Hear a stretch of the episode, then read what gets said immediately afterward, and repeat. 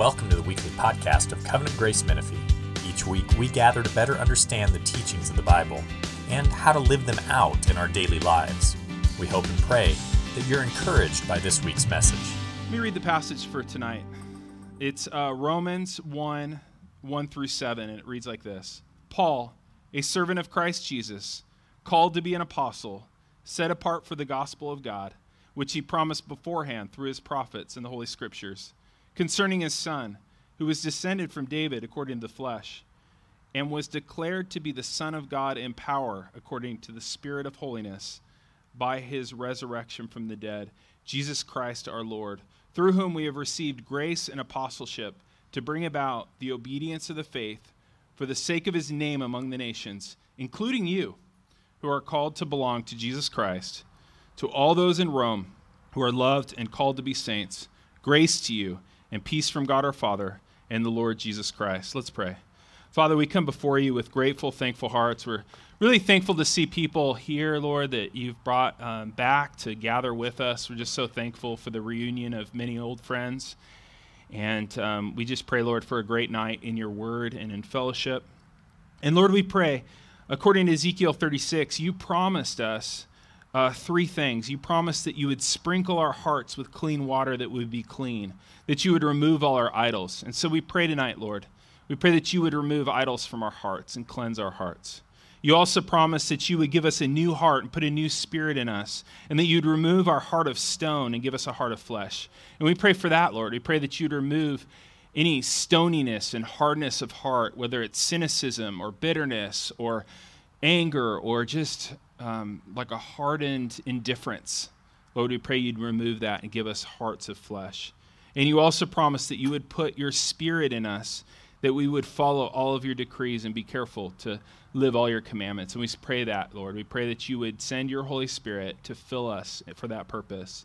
We pray, Lord, too, that you would heal our land of disease, of disunity. Lord, we pray ultimately that your kingdom would come, your will would be done on earth as it is in heaven. And we pray, start with us. And we pray this in Jesus' name. And all God's people say, Amen. So, this is the first week that we're going to be in Romans. Really excited to do this. Romans has been used by God to turn the world upside down many times, to actually to turn it right side up. Think about the Protestant Reformation, started by studying the book of Romans.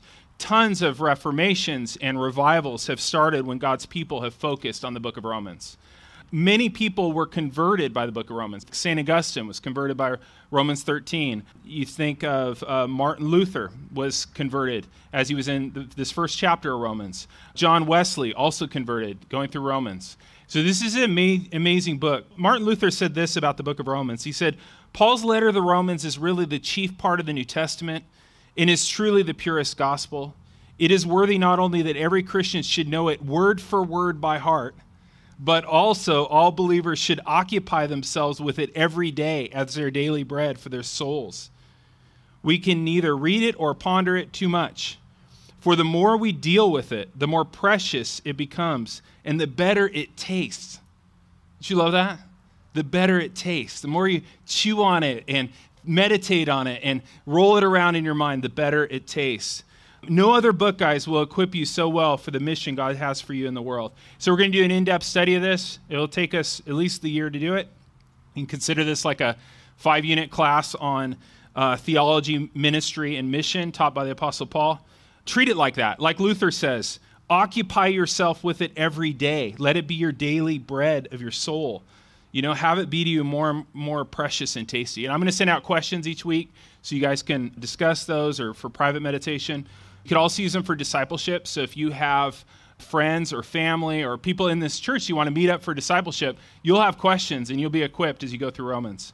Romans was written by the Apostle Paul uh, to Christians in Rome. Paul introduces himself in verse 1. Take a look at it. By the way, we're going to look at it, okay? So you're going to need a Bible or you're going to need your phone or something because we're going to look at all the little parts, okay? So that later when you read this, you'll go like, oh, I know what all these parts mean. Like that's what we're doing, okay? Okay, cool. Here we go. So Paul introduces himself this way Paul, a servant of Christ Jesus, called to be an apostle, set apart for the gospel of God. Three things Paul says about himself. He says he's the servant of Christ. That word servant, doulos, in Greek, means slave. He considered himself Jesus' slave, okay? That Jesus is his master and he is Jesus' slave. He calls himself an apostle. He said he was called to be an apostle. You guys remember Paul was he was converted in a really dramatic way and called to be an apostle. He had the first, you know, literal Damascus Road experience. If you guys have ever heard that term, that's what he had. He's shining light, thrown off a horse, you know, uh, hears from God and is converted. It says that he was set apart for the gospel of God. Interesting thing, set apart. He was set apart for the gospel of God, meaning he was set apart from pursuing wealth and health and acclaim and friends and safety because Jesus is better, okay? He was set apart for Jesus. And if you're a Christian tonight, guys, even though you're not an apostle, by the way, you are not an apostle, okay? Even though you are not an apostle, like Paul, you are a servant of Christ, called and sent and set apart for the gospel. We're going to see that in verse 7. We also know from verse 7 that this was written to Christians in Rome. Kind of an interesting story here.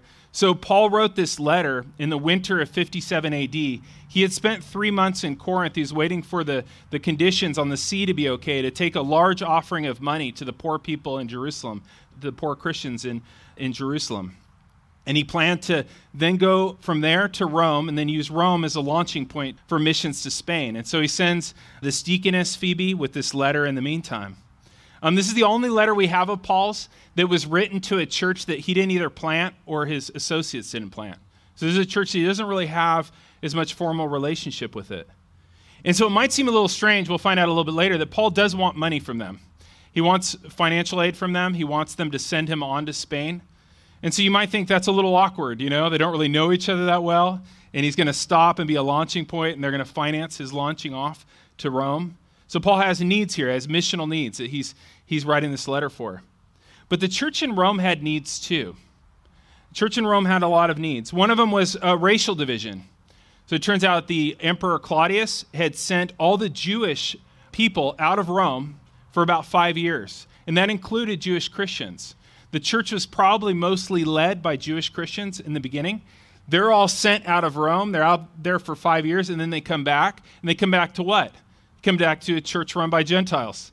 This creates some conflict. This creates some difficulty. And so Paul addresses that in this letter, and we'll see that addressed.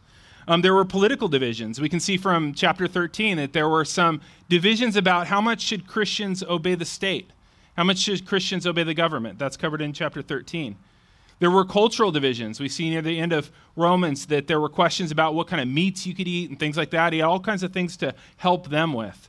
So, what's Paul doing with this letter of the Romans? What he's doing is he is unifying the church around the gospel so that they'll be rallied for the mission. Okay? There's a church that needs some unifi- unification around the gospel to, to um, rally them around the mission that he's going to do to Spain. And I was thinking about, we might need that too, right? We might need to become more unified around the gospel as a church so that we could be rallied to mission, right? I loved Gabe's image uh, last week when he was preaching. He was talking about how you go into a room and not realize why you went in there. So you had this idea, you were looking for something, you go in the room, and you go in there and you don't know why you were there. And you end up kind of distracted and doing something you hadn't anticipated. And that's like entirely last year, right? For a lot of us, is that we got caught not knowing what we were doing and why we were there. Um, this letter is going to be great for that. And I love his intro here because, you know, typically in a letter from Paul, it says, Paul, you know, an apostle, whatever he says, and then he says to whoever. It, it goes real fast that he introduces who he's talking to. In this one, though, there's six verses in between where he unpacks the gospel. That's a little different. You know, it's as if he he's going, Hi, I'm Paul. I'm writing you this letter. And then he breaks into the stuff he wanted to talk about, the gospel, because he's so excited about it. And then he goes, Oh, yeah, yeah. Hi, guys in Rome right? And that's what we have in this passage is a beautiful introduction to the gospel. It's a beautiful introduction to the book of Romans. And I want to give you five things that this passage says about the gospel that are great like launching off points to the book as a whole. First one, the gospel is the one plan for the world. Look at verse 2. Paul says, "The gospel of God which he promised beforehand through his prophets in the holy scriptures." The whole Old Testament, guys, points to Jesus in the gospel. The gospel is not a, or sorry, the Old Testament is not a story of God's kind of trial and error. And he eventually lands on the gospel. It's not like God went like, hey, I'm going to try this Adam thing. Ooh, that didn't go well. Okay, let's try a Noah thing. Ooh, that didn't go well either. You know, okay, we'll, we'll try a Abraham thing. Well, a little better, but it didn't go well either. Let's try Moses thing. Let's try David thing. This isn't God like constantly doing different things, trying to see what will work for us, right? No, the Old Testament is from the beginning pointing to Christ and the gospel. It's going somewhere. Jesus and the gospel are the plan all along from the beginning of the world. And we know that because we can see that the whole Old Testament points to Jesus. There's a couple things we're going to do this year that fit that. Rick and Christy Aragon's uh, community group is going through Jesus on every page, which is a great book to do this. So that's Wednesday nights. If you want to join that, you got the links for that. The Bible reading plan is going to help us with that. I'm going to try and point out as many as I can areas that the Old Testament points to Christ.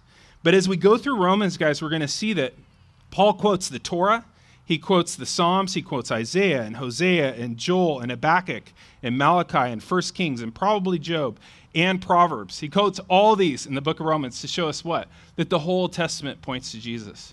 He also talks about various people and their connection to the gospel. People like Adam and Abraham and Sarah and Isaac and Rebekah and Esau and Jacob and Benjamin and Moses and Jesse and David and Elijah. All those people are mentioned in the book of Romans. Why? To show that the whole Old Testament points to Jesus.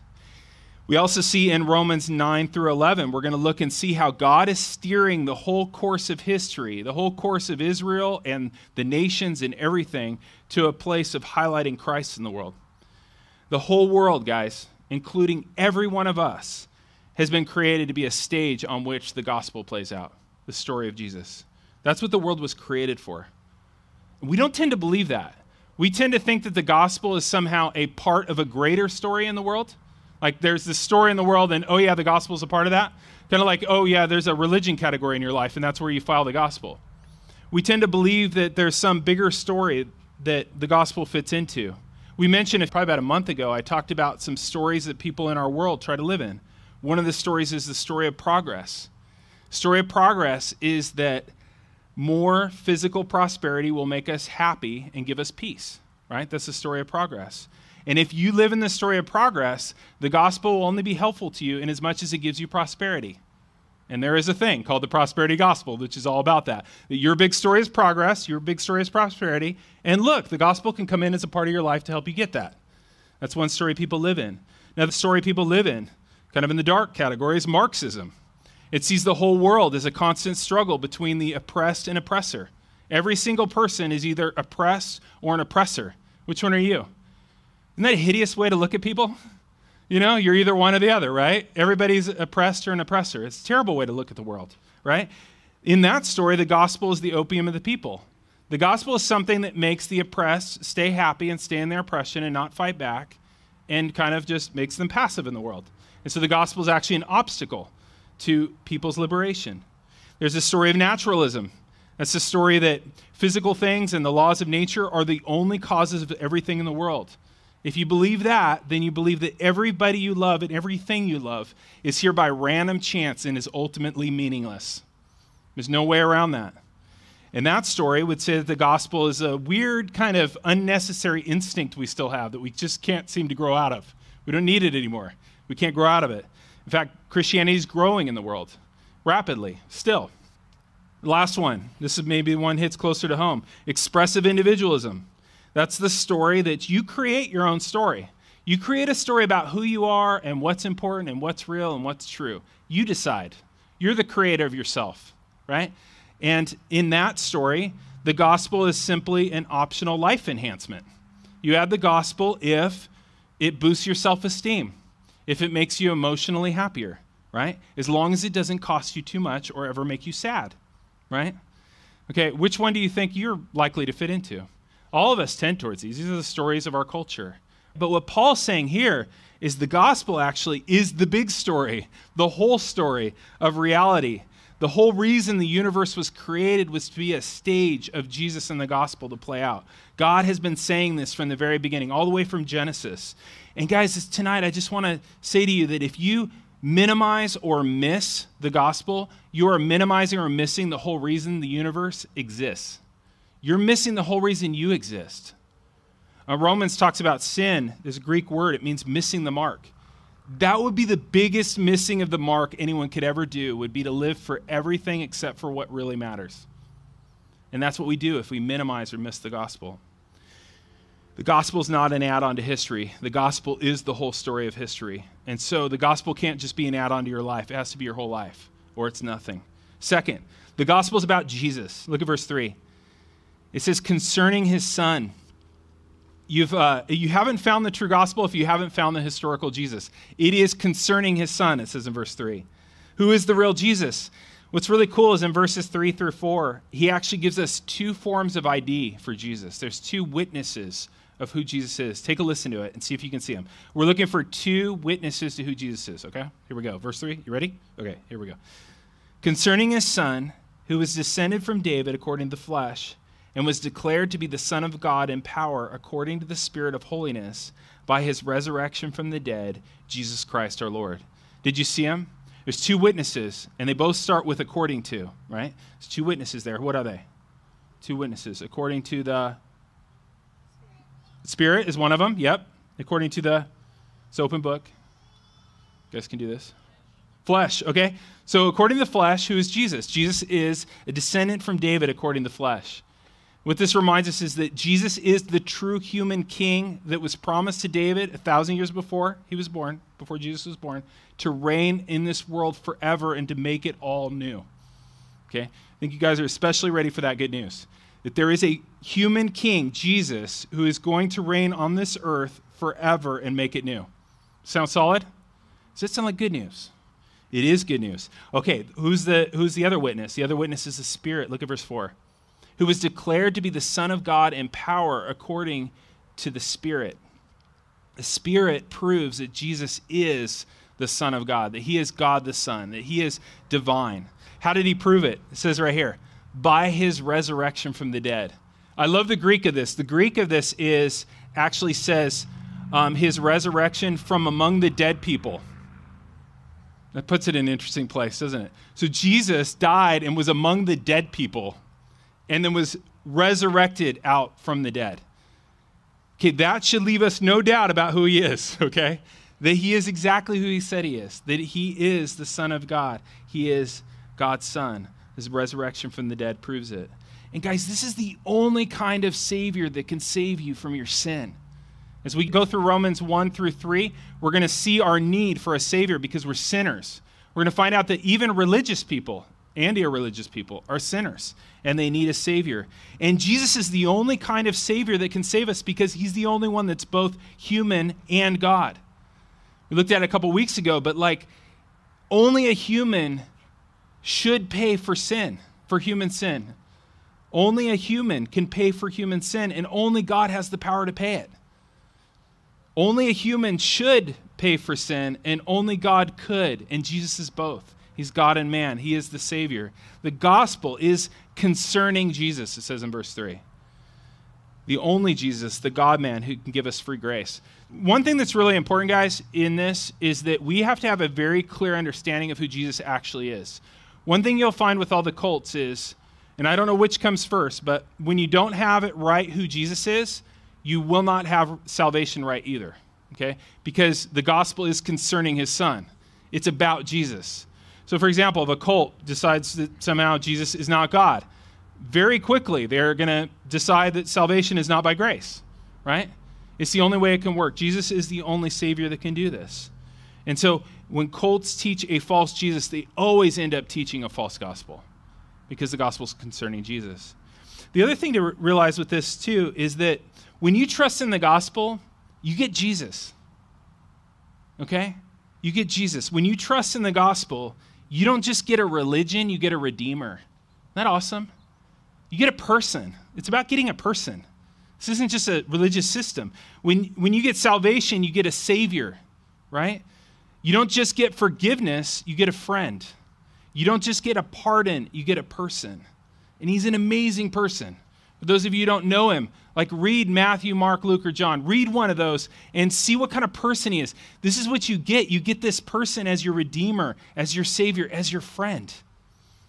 Third, the gospel changes our lives. Look at verse 5. Through whom we have received grace and apostleship to bring about the obedience of faith for the sake of his name among the nations. Paul's not saying here that we're saved by faith plus works. What he's saying here is that true saving faith always produces works. There is an obedience of faith. That faith, when it's alive and healthy, produces obedience. It produces good works. The best uh, declaration of this, I think, is in the Westminster Confession of Faith. It says this Faith thus receives and rested on in Christ and his righteousness is alone the instrument of justification. So faith is alone the instrument of justification. And then it says, Yet it is not alone in the person justified, but is ever accompanied with all other saving graces, and is in no dead faith, but works by love. So the point of that is, is that you know we're saved by faith alone, but that faith is never alone. That faith always produces a, a, a living life. And it makes sense, right? Because the more you trust Jesus, the more you're going to do what he says, right? Doesn't that make sense? That the more you trust him, the more you're going to see his commandments are good for you. They're the best possible way to live. Or as Jesus said, if you love me, you will keep my commandments. Right? If we really know him, it's going to transform us. All of you guys have friends that have had dramatic effects on your lives. If he's your friend, he's going to have a dramatic effect on your life. You're going to be transformed by this. And as students, we're learning how to obey everything that he's commanded through the power of the Spirit. And we have that to look forward to as we study Romans. Romans 12 through 15 kind of tell us what that life change looks like. And then Romans 6 through 8 are going to show us how we go about getting that life change. It's really exciting. Fourth, the gospel is about the glory of Christ. I know it's cold. I'm wearing the least amount of clothing to remind me, okay? Okay. Fourth, the gospel is about the glory of Christ. Look at verse 5.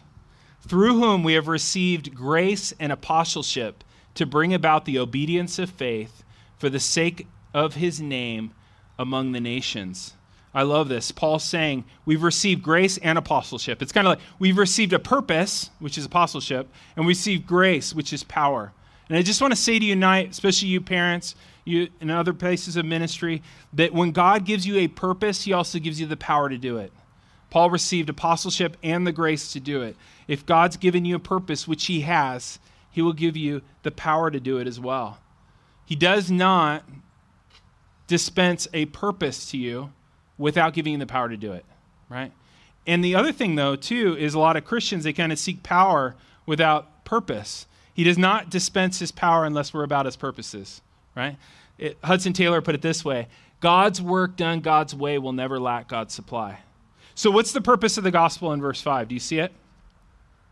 It's a little bit of a trick question because there's like a sub purpose and there's a real purpose.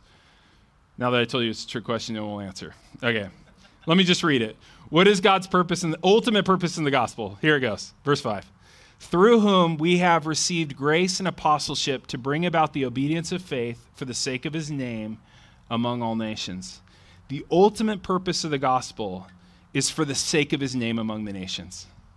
The ultimate purpose of the gospel is Jesus' global fame. Any of you guys into that? Any of you guys into expanding Jesus' global fame? That's what the gospel is about. It's about the glory of Jesus. It's about him being known and praised and loved in the world. It's about him being seen as the true king. The gospel, guys, is the gospel of God. It's not the gospel of you, okay? As you look around and you hear Christians, you might start to think that the gospel is somehow the gospel of us. The gospel is the gospel of God. We don't have any gospel in us. We don't bring any good news, do we? We bring sin. It's all bad news coming from us, right? God's the one that brings the good news. And because He does, He's the one that gets the glory. If we were saved by works, then the gospel would be about the glory of you.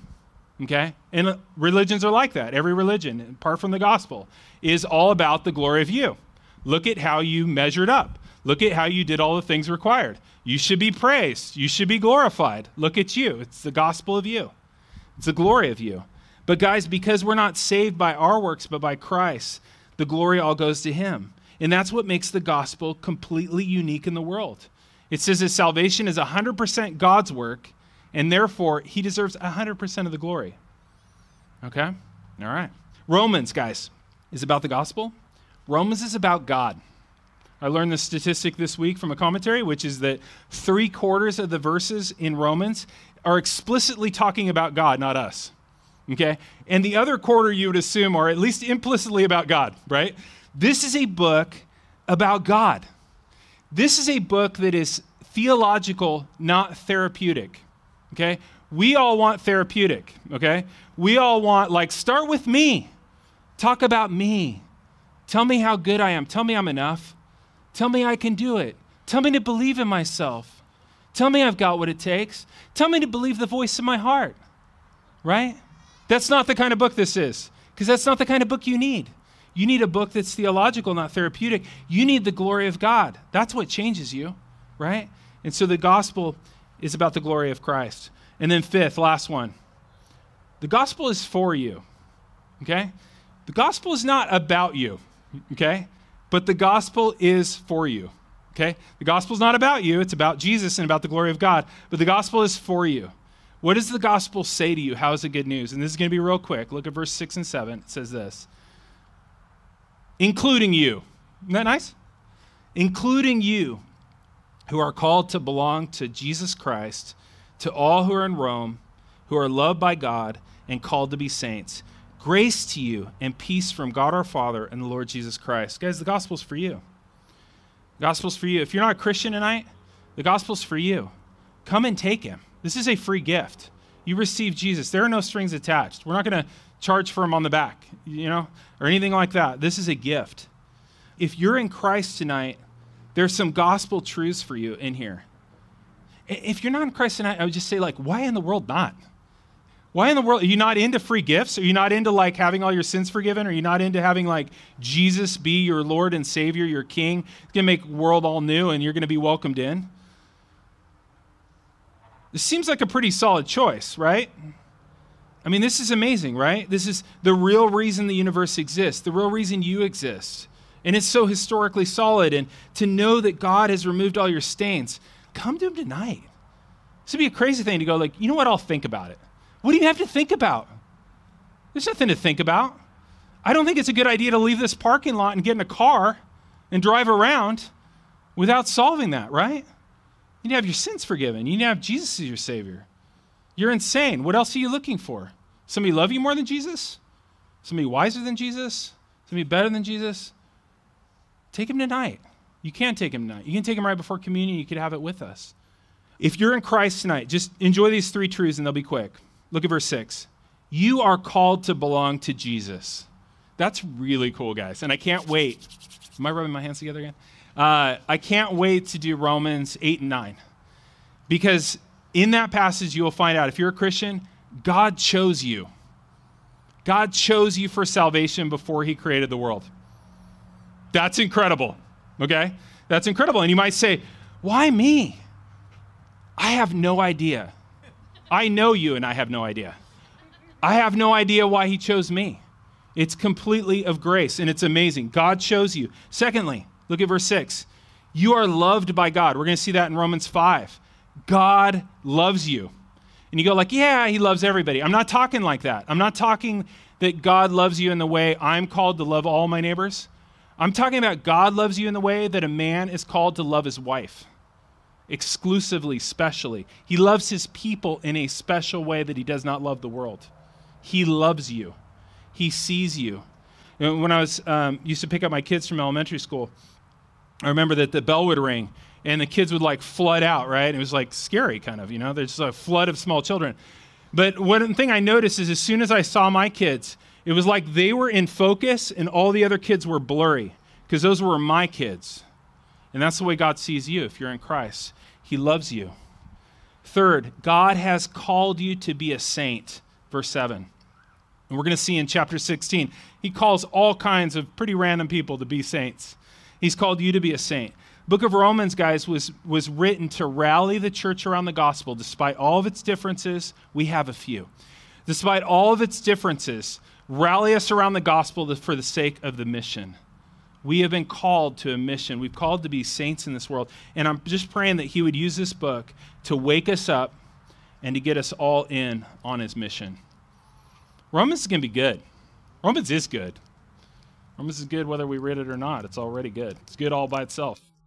We're going to enjoy it. Let's take the Lord's Supper together.